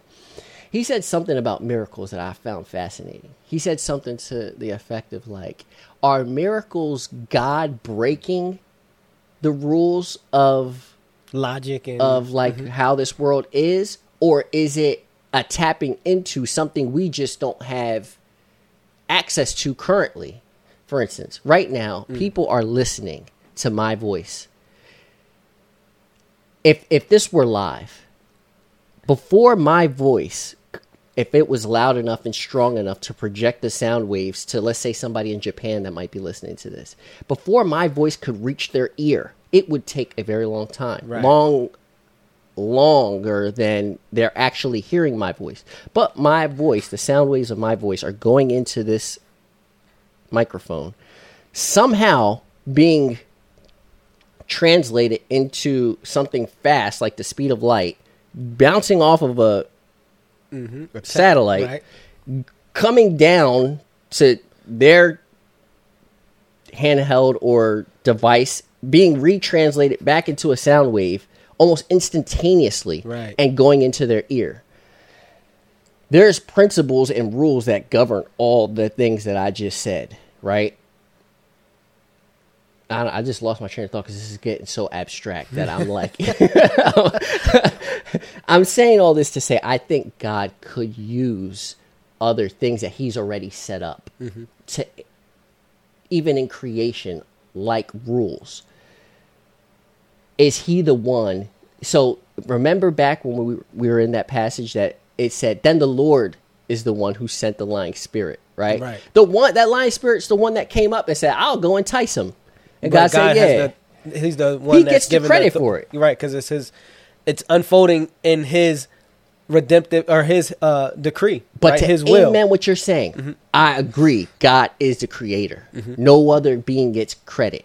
And I'm not saying that some angel had a, a play in forming how Adam looked. I think it was the hand of the Lord, the Lord Jesus. Right. But, in other in some instances you have God using obviously these rulers and authorities to accomplish his his will. Yes. Um we, we we see different things in scripture. Like you said, these passages that the reform circles that Mm. we love is like Romans chapter nine. Mm. You know, where we see that it was excuse me, God who hardens Pharaoh's heart Yes. right? That it's God who allows these things to take place for His own glory, Mm. His own purposes. Um, and so, yeah, I would say, and I'm sure you agree Yeah. that there's a separation there between the act again, and I'm going to Yeah. keep hammering no, away. no, I'm with you. Right, I'm with right. you. Because I don't want to be heretical.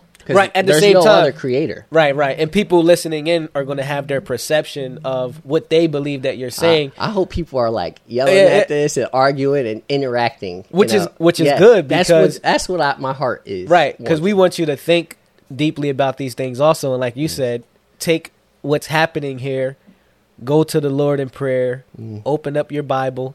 Hopefully, you're following along at the same time, and you're probably seeing things that we missed. Mm, yes. You know what I mean? And hopefully, there's things Put it that in the comment sections. right. Put in the comments. hopefully, there's things that maybe you missed that this conversation is bringing clarity on. Yeah. But we're thinking through and considering these things Yeah. like real time. Like Yeah. we have a outline of things that we definitely want to get to. Sure. Um, but this is a very real Uh huh. conversation. Sometimes I I had some conversations in the past that I thought were so dope, Mm. and I'm like, man, if only that conversation was recorded. Mm. You know, sometimes when you're not guided by an outline, and then Yeah. like God is just dropping these these things on your mind, and Mhm. and you just openly sharing without the pressure of the lights and the camera and the microphone, um, and you can never really capture, I think, those kind of conversations. Mhm. Um, but it's seeming like that's sort of what this this con- what this is kind of turning into, which I think is is good because this is a different than what my listeners are used to. Uh-huh. Um, hopefully, this is something that they're benefiting from This at the same time. favorite. Right, This is right. my favorite style. right, right, and and and we don't know everything. Yeah. You know? I, I definitely don't. Yeah, and so and so give us grace at, at, the same time. But but I just want to be clear on you know what we're saying, what we're not saying. Yes. Um, yes. and we're not We're not leaving things trying to open to, so many possibilities where we don't have um, a definitive thought or understanding of what this is saying. Yeah. You know what I mean? I hope you find some like uh, clickbait like type of title you can put on here. anyway, um, let me let me continue because I do think that there's thing and and that Genesis one thing is kind of like side my just thought. Right, right, Like, right. I, I, I know that turned into off. a whole Yeah, segment. I, I went off, but let let let me go into what I think is clear. So Genesis three, we're very familiar with it. Um, a spiritual being, the serpent, Satan, the devil, which I think we see in Revelation. We could tie all those together, um, but I think we all agree that that that Satan, that serpent, is the devil here. Right. Um, I think most of us would agree anyway. Um, spiritual being comes and interacts with God's humans, his creation, deceives Eve, Adam eats. We know the story. There's a there's a uh, there's consequences dished out, and the very famous one that's spoken to the serpent, um, verse fourteen of chapter three. The Lord God said to the serpent, Because you have done this, cursed are you above all livestock and above all beasts of the field. On your belly you shall go, and dust you shall eat all the days of your life. I will put enmity between you and the woman, and between your offspring and her offspring. He shall bruise your head, and you shall bruise his heel. So that, look at that singular. Uh, uh, he shall bruise your head. We, I think, all in the, our circles would say that's Jesus crushing the head of the serpent Satan. Right. Um, go back to that, those plurals of between your offspring and her offspring. I think now you start to play into the genealogies that you're going to see throughout the Bible. Um, and there's a lot there, and a lot of people have a lot of differing views. I think that part of that offspring of Satan are those ones who are of him, whether uh, human or spiritual beings that have chosen evil, that are not part of the elect angels. I think. For sure, I think that includes hmm, I strongly think that definitely would say human beings that are um, dead in their trespasses and sins. Oh yeah, absolutely. I was actually Um, going to go there as far as saying like like you said, there's differing views, but I think everyone would have to agree that on that level, Mhm. um, who are these offspring of Satan? Yes. Um, those who are dead in their trespasses and sins, those who are being guided Yeah. by um, the spirit that is now at work of the sons of in the sons of disobedience. Yes. Right. Well, who are the sons of disobedience? Right. The Mhm. offspring of Satan. and I say I strongly think because you know we're string the, the the danger of doing these kinds of stringing all these things together like this is because we take what we have and we make the best conclusions based off of what we have. Mm-hmm. There may be things here that I'm not aware of whether in context of that time or in the minds of the ancient Near East or even in the scriptures that I might just not be aware of or have seen in that light. So, but I, based off of what I currently know, I really strongly think that yes, I agree with what you just said. So we'll move on, if you don't mind. Yeah, yeah, go Unless you got something you want to keep chopping there. No, no, go ahead. Um, so I put a pin there because just keep that in mind as I, I keep talking. So I think Cain and Abel's story in Genesis 4 is just showing like the seed of the woman is not Cain or Abel because Cain is just killed his brother. So it's not Abel because he's just got killed. Right. It's not.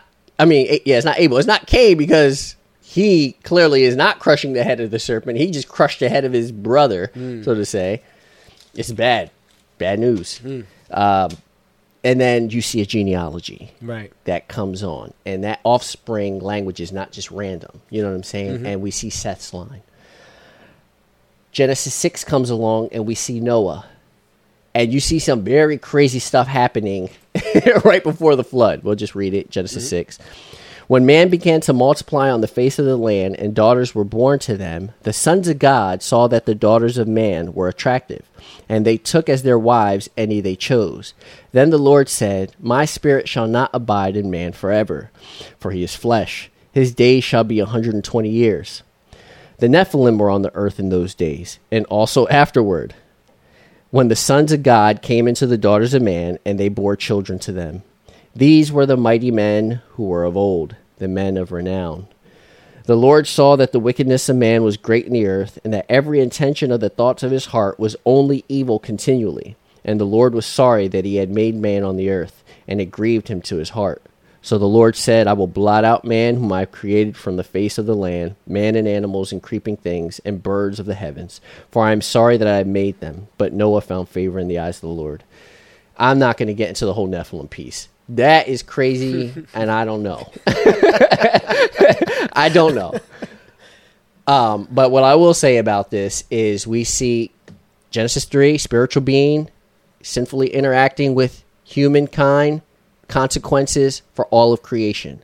Genesis 6, spiritual beings interacting with humankind in a sinful way, consequences for the creation. There's a pattern here, I think. Um, so much so God is not happy about what's going on. He's cutting human life down to 120 years, where one time people were living into upper upwards 800s, 900 years. Now he's cutting that lifespan down, so now death is even quicker, and he's gonna flood the earth. like the whole world is gonna change because of this, which is wild. Um, I'm gonna keep going because I can keep talking and I can lose my way in my tangents very quickly. So, world is flooded. Go on, and we know the famous story of Noah, uh, son Ham, who uncovered the nakedness of his father. Without going crazy deep into why I think what I'm about to say, I think what Ham's sin was not just seeing his father naked. I think Ham's sin was he slept with his mom. And I think that based off of Leviticus, I believe it's 17 or 18 or 19, and the language of uncovering the nakedness of someone is to have sex with. So, uh, just just for the sake of, so that the listeners like, yo, this dude's just saying some random stuff. I think that's also that episode 18. that uh so I'm guessing it was you who put me onto the Naked Bible. Yeah, yeah. Michael that- Heiser does a great job of explaining this. Right, right, right. Yeah, yeah. That's I forget what the number of the episode is, but he if you look up Michael Heiser, uh, Noah, I don't know what the name of the title is. Maybe we can you can put that on I'll the try to description find it or while something. you're going, going on. Um, but I'll just read some of how uh, Leviticus 18 speaks quick. None of you shall approach any one of his close relatives to uncover nakedness. I am the Lord. You shall not uncover the nakedness of your father, which is the nakedness of your mother. She is your mother. You shall not uncover her nakedness. Uh, and it goes on. But in Genesis chapter um,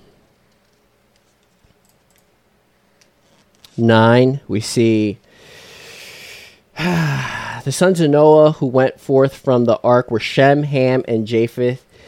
And it goes on to say that in verse 22 and Ham, the father of Canaan, saw the nakedness of his father and told his two brothers outside. Um, that language and the fact that the tent, I think it says her tent in the Hebrew. It anyway. I just think, I think again, not super important. I'm not going to die on this hill, but I think that he slept with his mom. Why? Because Canaan, this offspring of Ham, that specific offspring, is cursed. Why just curse Canaan?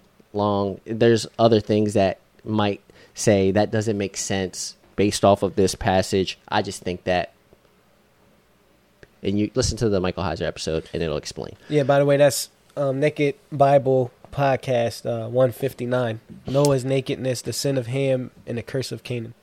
So a lot of the ideas of stuff that I'm saying, I got from Michael Heiser.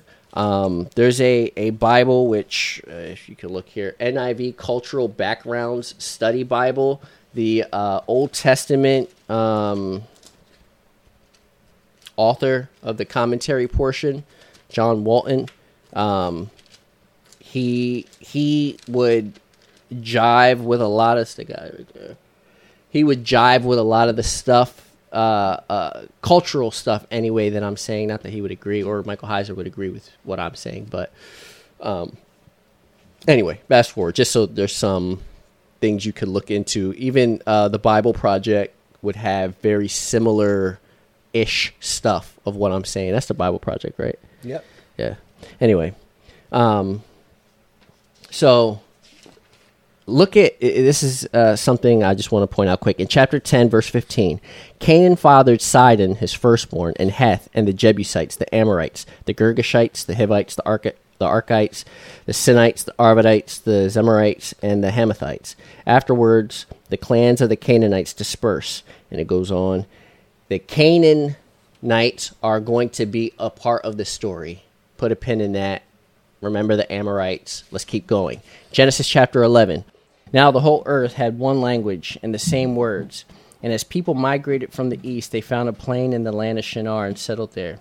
And they said to one another, Come, let us make bricks and burn them thoroughly. And they had brick for stone and bitumen for mortar. Then they said, Come, let us build ourselves a city and a tower with its top in the heavens, and let us make a name for ourselves, lest we be dispersed over the face of the whole earth. And the Lord came down to see the city and the tower, which the children of man had built. And the Lord said, Behold, they are one people, and they have all one language. And this is only the beginning of what they will do, and nothing that they propose to do will now be impossible for them. Come, let us go down and there confuse their language, so that they may not understand one another's speech. So the Lord dispersed them from there over the face of all the earth, and they left off building the city. Therefore its name was called Babel, because there the Lord confused the language of all the earth. And from there the Lord dispersed them over the face of all the earth.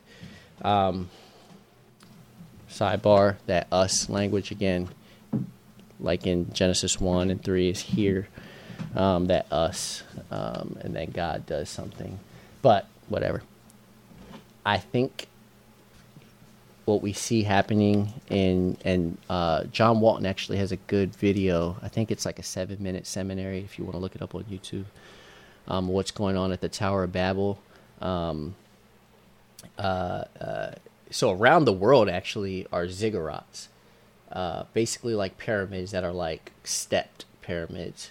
Um, and the idea um, behind the ziggurat was a place where uh, uh, the gods could come down it gave them an easy access point um, to go up and down uh, into heaven and to the earth um, what you see, I think it's in Genesis 28 when um, when Jacob has that that dream at Bethel, and uh, he sees like the stairway to heaven.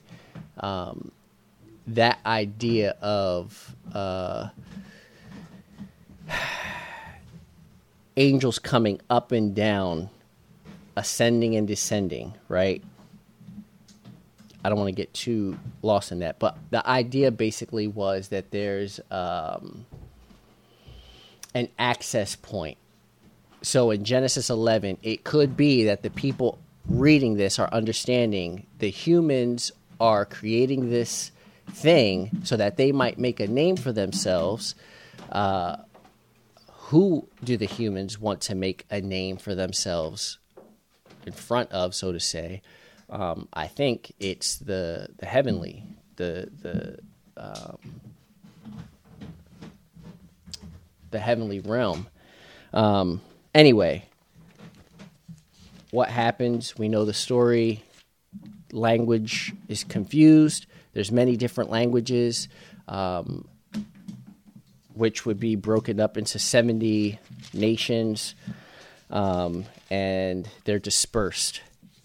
Very interestingly, if you look at Acts 2, there's a lot of correlation. Um, that will be for another day. Um, but right after Genesis 11 picks up Abram, God's person, God's man, God, the one God's going to use, his portion, so to say. Um, and in Genesis 15, uh, in Genesis 12, it's important to note that God's going to bless all the nations. He's going to bless the world through Abram. But in, in Genesis 15, uh, we find something interesting. It says this, start at verse uh, 12. As the sun was setting, Abram fell into a deep sleep, and a thick and dreadful darkness came over him. Then the Lord said to him, Know for certain that for four hundred years your descendants will be strangers in a country not their own, and they will be enslaved and mistreated there. But I will punish the nation they serve as slaves, and afterward they will come out with great possessions. You, however, will go to your ancestors in peace and be buried at a good old age. In the fourth generation your descendants will come back here, for the sin of the Amorites has not yet reached its full measure. This isn't talking about American slavery. This is talking about Egypt. And this is talking about actual people group called the Amorites, which we read back in Genesis 10, part of Ham's, Canaan's descendants. And God saying that their their sin basically hasn't reached its full measure. Um, the sin of the Amorites has not y- yet reached its full measure, but when it does, He has a plan to get those people out of there. And in Deuteronomy 18, if you want to go there quick, we see why God is going to get all these people out of Canaan. Um, he's not pleased with what's going on. Um, start at verse 9 in, in Deuteronomy 18. When you enter the land the Lord your God is giving you, do not learn to imitate the detestable ways of the nations there. Let no one be found among you who sacrifices their son or daughter in the fire, who practices divination or sorcery, interprets omens, engages in witchcraft or casts spells, or who is a medium or spiritist, or who consults the dead. Anyone who does these things is detestable to the Lord. Because of these same detestable practices, the Lord your God will drive out those nations before you. You must be blameless before the Lord your God. God is not down with idolatry. God is not down with um, human beings interacting with spiritual beings in an evil way. He he is intending for his people to interact with him, no other spiritual beings. Genesis 3, interacting with a spiritual being in a sinful way. Genesis 6, interacting with being in a spiritual way. I would say Genesis 11, I think, is human beings trying to interact with spiritual beings in a way that God did not call them to. And consequences, consequences, consequences. Consequences here for the Amorites right this is this is something and i think you see it in the new testament too what god would call idolatry even sorcery. So what the people uh, that are on Joe Rogan show are doing is sorcery. That pharmakeia in the Greek it is that sorcery that's in the, the New Testament says don't do sorcery. It's pharmakeia, and it's like you don't do that stuff. That's occult practices. That is forbidden. Like God's never been down with that Right. um, again, supernatural, spiritual worldview. Um, and there is a call to f- always flee those false gods. In Deuteronomy 32, it says some very interesting th- things. And I, know we got to keep the show going, so we can, we could just, I'll stop there. Um, cause I know I said a lot. But Jeshurun grew fat and kicked. You grew fat, stout, and sleek. Then he forsook God who made him and scoffed at the rock of his salvation. They stirred him to jealousy with strange gods. With abominations they provoked him to anger. They sacrificed to demons that were no gods, to gods they had never known, to new gods that had come recently, whom your fathers had never dreaded.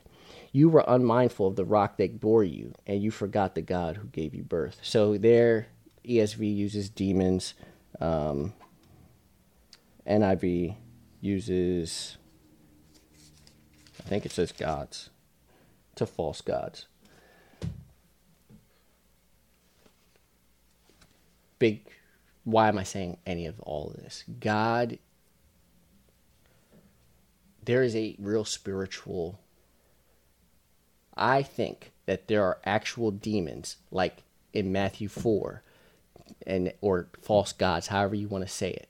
Because demons is demons seems to just be a big category for all bad spiritual beings, and angels is just a category for all good spiritual beings. Right. I think it's probably much more complex than that, uh, but I don't know.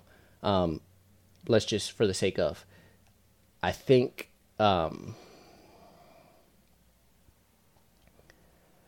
I would say, I think that God is oh he was always displeased with the desire that we see in Matthew chapter 4 of Satan basically just cutting to the chase with Jesus and saying, just bow down and worship me and you can have all this.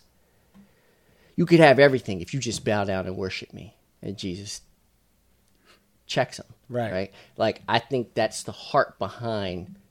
I mean, it, it, it- let's just look at this in a, as objectively as we can. All around the world, you find these ziggurats, you find these places of sacrifice to these false gods. What's the heart behind their God t- for these things? I think it's worship. They want to be worshiped. Mm-hmm. They want ascribed to them what we would agree is only should be ascribed to God. Right. That glory because he is creator alone. Right. Because he is omnipotent. Because he is omniscient and omnis. Because he is sovereign. God alone deserves that adoration, that that attention. There's a lot I don't know, but I say that confidently. I think that um, that war that we're in is uh, uh, God is going to get His glory. He's going to get His glory, one way or another. He's going to be glorified in the soul that repents and believes. He's going to be glorified in the judgment for the one that doesn't and finds themselves in eternal punishment. All beings that find themselves in eternal punishment and all that enjoy his glorious presence. He is going to be glorified one way or another. Absolutely. Period. Um, yeah, I that's the that's where I think this is the big picture importance, and this has always been like. And as you continue to work from Genesis and you continue to go through, you're going to see this over and over and over again. This spiritual reality that the Bible setting is in, and that we are in, that Paul would say we're in, and the other writers, not to just focus on Paul, and I think even the Lord Jesus is saying mm-hmm. in the Gospels that we're in and the supernatural is part of that it's the supernatural is just a part of that spiritual world it's beyond what is readily available in our natural understanding if i'm making any sense please No, I got Go you.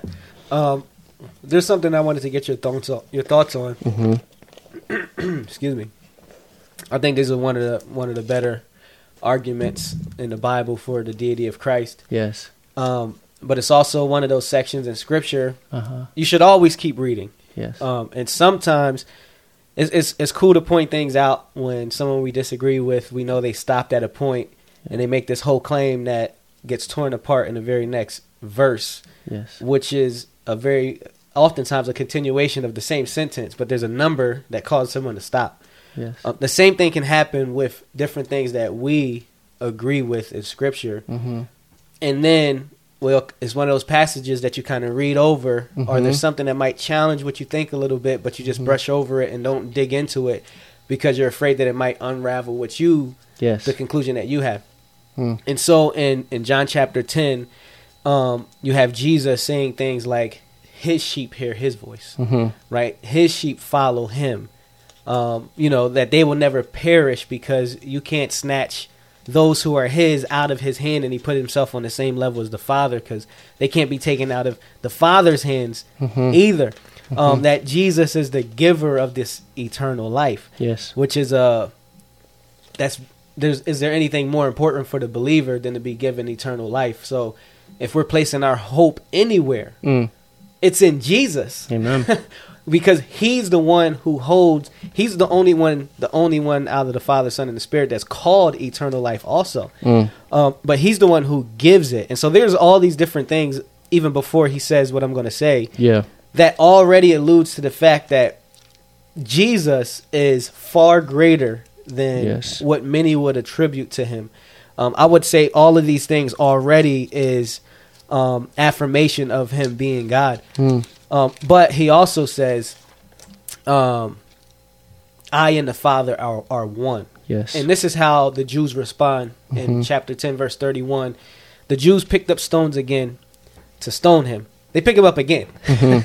Yep. um, Jesus answered them, I have shown you many works from the Father. For which of them are you going to stone me? mm-hmm. The Jews answered him, It is not for a good work that we're going to stone you, but for blasphemy, because you being a man Yes. make yourself God. Mm. That's what they understood him to be saying. And we would agree, Yeah. right? Yep. Um, but Jesus answered them, Is it not written in your law? I said, You are gods. A verse that you, we kind of talked Mhm. about a little bit earlier in, uh, what is it, Psalm 82. 82. Mm-hmm. And so, is it not written that I, you know, uh, I said you are gods? If he called them gods to whom the word of God came and scripture cannot be broken, do you say of him whom the Father create, um, um, consecrated and sent into the world, you are blaspheming because I said I am the Son of God? Now, what I want to get your thoughts on, Mhm. and we'll kind of leave it here and hopefully pick it up because I know you're going to be gone for Ranger School. You're going to be gone for a minute. Yeah. So if anyone has a problem with what this man has said, Pray for me. put it in the comment section. Pray for me. I'm gonna be in a lot of pain. All right, put it in the comment section, and you know, um, it'd be dope to have to continue this conversation and maybe look at some of those things. Yeah. But um, we have about back, five. Willing. We have about five minutes here, Yeah. and which I'm sure may may not really be enough time for you to really say what Mhm. you want to say. Um, but what is the difference Yeah. between Jesus being the Son of God? Like, why would Jesus in this situation point to this other text that would seem many would use this to say, well, see, look, he's not saying that he's God. Look, we're all gods. Yeah. and so, so what is the difference, I guess, um, between Jesus being the Son of God in this text and in that passage in Psalm 82? Basically, what I'm saying is, what is this not saying? Yeah. And what is this? What is this text actually saying as Jesus quotes Psalm um, 82? Mm-hmm.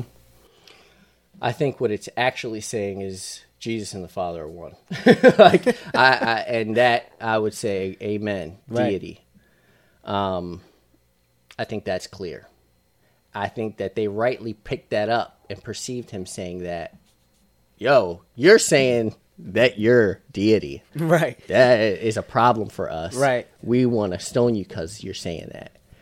I think, and I don't. I this is I think category now. I think Jesus is not trying to backtrack. I don't think he's trying to backtrack. Michael Heiser does another episode on this. Maybe you could put it in there, and I agree with him. I don't think Jesus is trying to backtrack. I don't think that makes sense for him to be like, ah, I mean, hold up, hold up. but you're all God. We're all gods. You know what I'm saying? Y'all, you know, we're all gods out here. I don't think he's doing that. I think he's saying the word of God came to. I think it's not talking about. Uh, so let me quickly say what some people have traditionally viewed this as. Traditionally, it was viewed as the word of God came to the Israelites, um, or the elders uh, that were appointed by um, not the elders, the like the the judges and the, the officers that were appointed by Moses. So some people would say it's either when God gave the law, or uh, you know, or uh, when He gave His word to these elders. They're pointing to that and saying now they're considered gods, and they view Psalm 82 as that as well. I don't think that. I think that's all actually talking about spiritual beings and I think here it's alluded to, and I think when he says, the one who the Father consecrated and sent down amongst these others, not to say he was equal with those, like he was just another one of the angels. I don't think that. Um,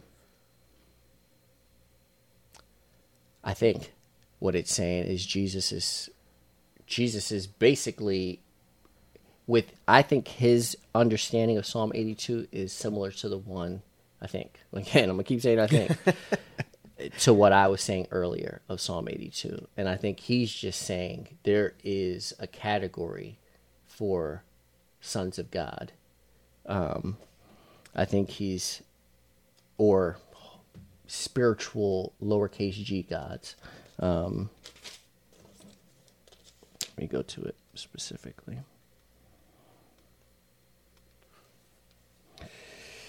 I said, You are gods. If he called them gods to whom the word of God came, and scripture cannot be set aside, what about the one whom the Father set apart as his very own and sent into the world? I think that part right there. What about the one who the Father set apart? Right? Consecrated in um, ESV, I think it says. As his very own and sent into the world. Why do you then accuse me of blasphemy? Because I said, I am God's son. Does this make any sense? What I'm saying? Mm-hmm. I don't think the idea of sonship of God. I think he's just saying this should already be a category in your minds of sons of God. But he is the one that is special. Hebrews chapter chapter uh, 1. 1. Yep. Has some very interesting terminology there. And depending on what you believe is the angel of the Lord, which aren't you getting uh uh, what's his name on here from Hazakim? Yeah, Tony. Uh, yeah, so we sure talked about possibly having him back on to have, have that conversation, so he could tear apart what I'm saying. I don't know. um, for to which of the angels did God ever say, You are my son, today I have become your father? Or again, I will be his father, and he will be my son. And again, when the father brings his firstborn into the world, he says, Let all God let all God's angels worship him. And speaking of the angels, he says, He makes his angels spirits, and his servants flames of fire. But about the Son, he says, Your throne, O God, will last forever and ever. A scepter of justice will be the scepter of your kingdom. You have loved righteousness and hated wickedness. Therefore, God, your God, has set you above your companions by anointing you with the oil of joy. There's a lot of things that could be said about this here, right? But because we got little time, I don't think it's saying. Be, let me say what I think it's not saying. I will be his, or sorry, you are my son. Today I have become your father. Or again, I will be his father and he will be my son. And again, when when God brings his firstborn into the world, he says, Let all God's angels worship him. Oh, sorry, I must have missed it. For to which of the angels did God ever say, You are my son, t- today I have become your father? I don't think that that's discrediting the Old Testament's use of sons of God. Does that make sense? Right. I don't think it's saying, See, this sons of God idea is not like, you're just bugging, Lem. Like, I don't think that's not saying, but it's saying specifically God, the Father, is saying, to Jesus, You are my son. And he didn't say that to any of the others. I hope this is making mm-hmm. making some sense. But in the language of, therefore, God, your God, has set you above your companions by anointing you with the oil of joy. I think it's saying Jesus is particularly different. He is. He's always been. Right, and, and in ESV, it gives I think a better Yeah. word there in in verse nine where it says He has anointed. Right, mm-hmm. therefore God speaking to the Son, your God, um, which is an interesting text. Mm-hmm. Um, he- and it's the same exact Greek word. You Yeah. know, therefore God, the Father, speaking to the Son, mm-hmm. your God, right? The Father's, the, the Son's God, mm. has anointed you, right? And so it's this set apartness, um, the difference in Christ being that one that was sent forth. Um, but I think that's a, a dope point to kind of point out there is these Pharisees um, should already have this concept in their minds as far as this category Yeah. of of the sons of God.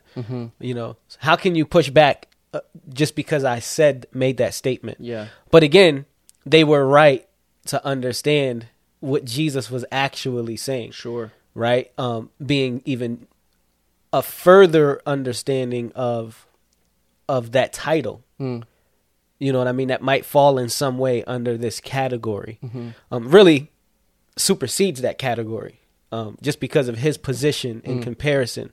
Um, i- if you want to say something in closing, you can, because I think we're going to have to put a pin in this conversation for right now. Okay. Um, and is there something that you wanted to say I real do. quick? Yeah, I just want to leave off with a, a, some verses. okay.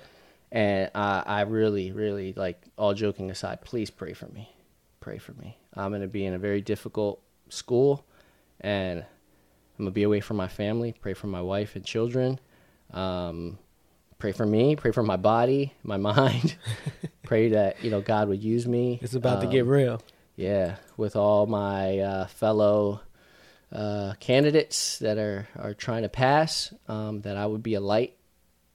And uh, yeah, please do pray for me and for success. Um, and I want to end with these verses because I, I think it's dope to keep everything in perspective.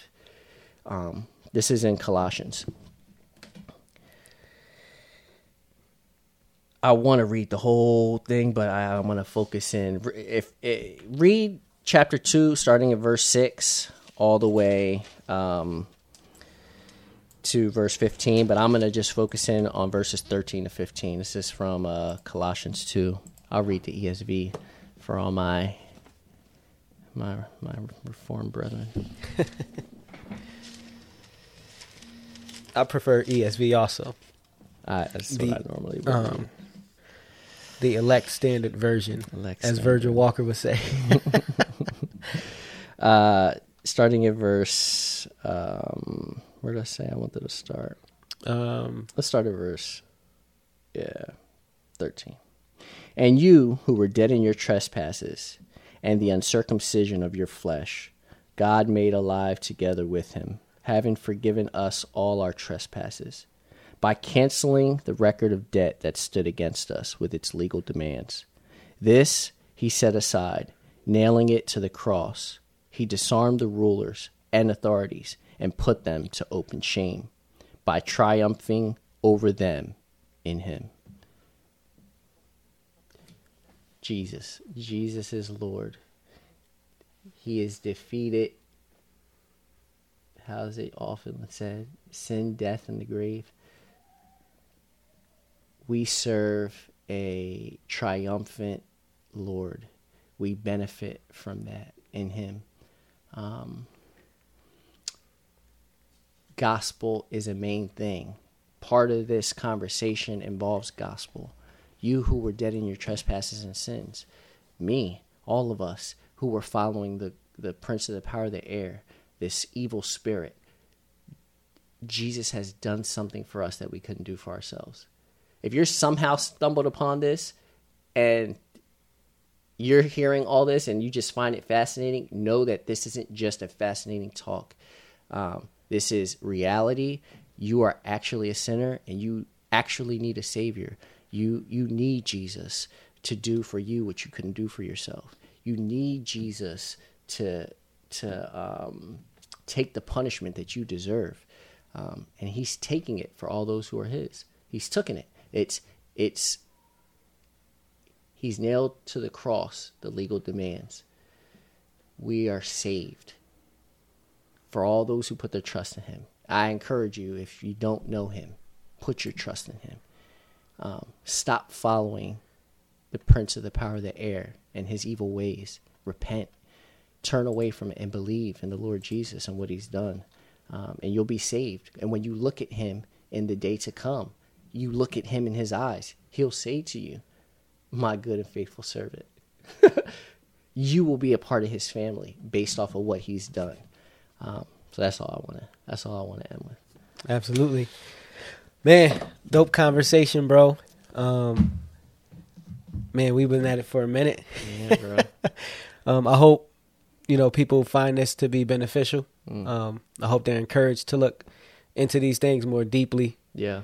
and uh, just recognize this is a real world impact. Mm. You know, this is a this is a this is a real thing. These this this realm outside of what we can perceive with our eyes and you know our senses that we have been given by God. Mm. Um, there's very much the influence, Mm. um, and this is a secondary thing because the spiritual, the supernatural side has always been been uh, been a reality. Mm. God exists outside of all of these things that that we're bound by, um, and God is a spiritual being, Mm. um, and so out of Him, right, He's created for His own purposes this physical realm, and uh, but anyway, all that to say that we're very much affected by these things, and so it's something for us to consider. Yes. Um, but thanks for for jumping on. yeah, bro. Let's do this again. I'll Oh, definitely be praying for to. you as you go and, and do your ranger ranger school and your, the training. And I know that's going to be brutal. It's going to be hard to be away from your family. Um, but when you get back, um, maybe we'll sit down again Mm. and have another kind of open Yeah. open dialogue and, you know, and dig into. to talk about What's that? like people seeing uh, UFOs, people that get sleep paralysis, all these very strange things that millions of people encounter and experience, and the way the world uh, categorizes that stuff, and ways that we might want to think about categorizing this. Anyway, I'm not saying Right. that's what we should, but I like to talk about that kind of stuff. No doubt. Well, we'll see what, what the conversation turns into next time. Right. But thanks again, bro. I appreciate it, man. Peace. Peace. Well, I hope that conversation was encouraging for you guys. Again, that was my friend Lim. He's already back from Ranger training, and, and if I have him back on, maybe he'll share a little bit about that. Um, but I really appreciate you guys for tuning in. Um, if this episode has been helpful for you, please let me know in the comment section. Give it that like, give, give it that thumbs up on Facebook. Go ahead and share the podcast. I would really appreciate it. Again, if you have a chance, um, make some time and just go ahead and leave a review, even if it's a couple words. Know, give me a five star review or whatever you think um, it's worth. Um, if you guys have questions, again, go ahead and email us at thatdeitythough at gmail.com. I would love to start off the next podcast answering your question. But for now, this concludes episode 26, the main topic, a supernatural worldview. Thanks for listening to That Deity Though, wisdom and knowledge revealed.